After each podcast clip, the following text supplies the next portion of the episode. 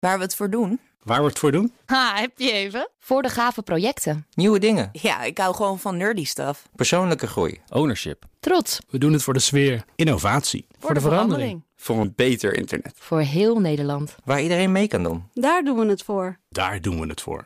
Waar doe jij het voor?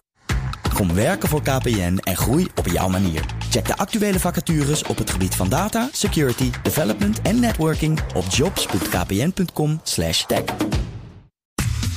Wetenschap vandaag. Astronomen hebben het begin van de geboorte van een gigantische gasplaneet gezien.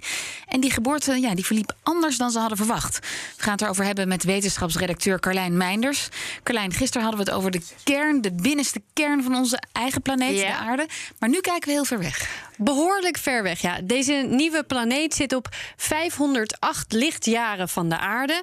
En de zon zit op 8,2, 8,3 lichtminuten van de aarde. Dus reken maar even uit. Het is heel erg ver. Ja, exact kom ik niet zo heel veel hoor, met een snelle hoofdrekensom. Maar hoe hebben ze hem gezien of gevonden? Deze planeet is gevonden met de Subaru-telescoop. Vertelt onderzoeker Nienke van der Marel van de Leidse Sterrenwacht, onderdeel van de Universiteit Leiden. Zij was betrokken bij dit onderzoek. Dat is een, eh, een van de grote telescopen op eh, Mauna Kea in eh, Hawaii. De ontdekking is gedaan met het eh, zogenaamde SKEXEO-instrument.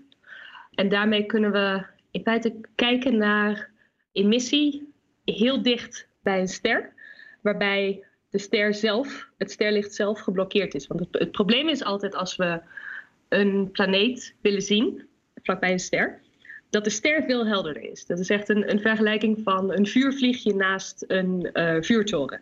Dus je wil in feite het licht van die vuurtoren blokkeren, maar dan zo klein mogelijk blokkeren, zodat je nog steeds dat kleine vuurvliegje ernaast kunt zien. En dat kunnen we doen met eh, deze telescoop. Ja, daarmee was de eerste observatie gedaan in 2016 van de ster waar deze planeet omheen draait. Een jonge ster van maar een paar miljoen jaar oud, echt heel jong. Met daaromheen een stofwolk, een schijf waarin al sporen te zien waren die erop wezen dat er mogelijk planeten werden gevormd. En een van die waarnemingen met, eh, toen met de Subaru-telescoop eh, kon je zien dat er een soort blopje aanwezig was ten zuiden van de, van de ster. Nou, nu kan zo'n blopje natuurlijk ook veroorzaakt worden door een meetfout, een probleem met het instrument, een probleem met de atmosfeer. Of het kan zelfs iets zijn wat toevallig gewoon in hetzelfde field of view zit aan de, aan de hemel. Dus om dat uit te sluiten heb je vervolgwaarnemingen nodig. Dus over de jaren daarna heeft de hoofdauteur, eh Thane Curry, heeft, heeft meerdere waarnemingen gedaan van hetzelfde object. Ook in verschillende kleuren. En uiteindelijk zelfs met een, met een tweede telescoop, met de Hubble Space Telescope, om te bevestigen dat dit blokje, dat dat wel echt daar was. En eh, sterker nog, hij kon zelfs eh, afleiden dat dat eh, blokje bewoog in een orbit rond deze ster. Nou, een jonge ster, maar die planeet, als ik het goed heb begrepen, was dus ook heel jong. Ja, dat maakt dit ook een hele bijzondere ontdekking. Het gaat eh, net als bij Jupiter en Saturnus om een gasreus. Eentje die negen keer zo zwaar is als Jupiter. En Jupiter is al de meest massieve planeet in ons eigen zonnestelsel. Dus moet je nagaan. Maar wat zagen ze? Die planeet staat heel ver weg van zijn ster. 90 keer zo ver als wij van onze ster staan.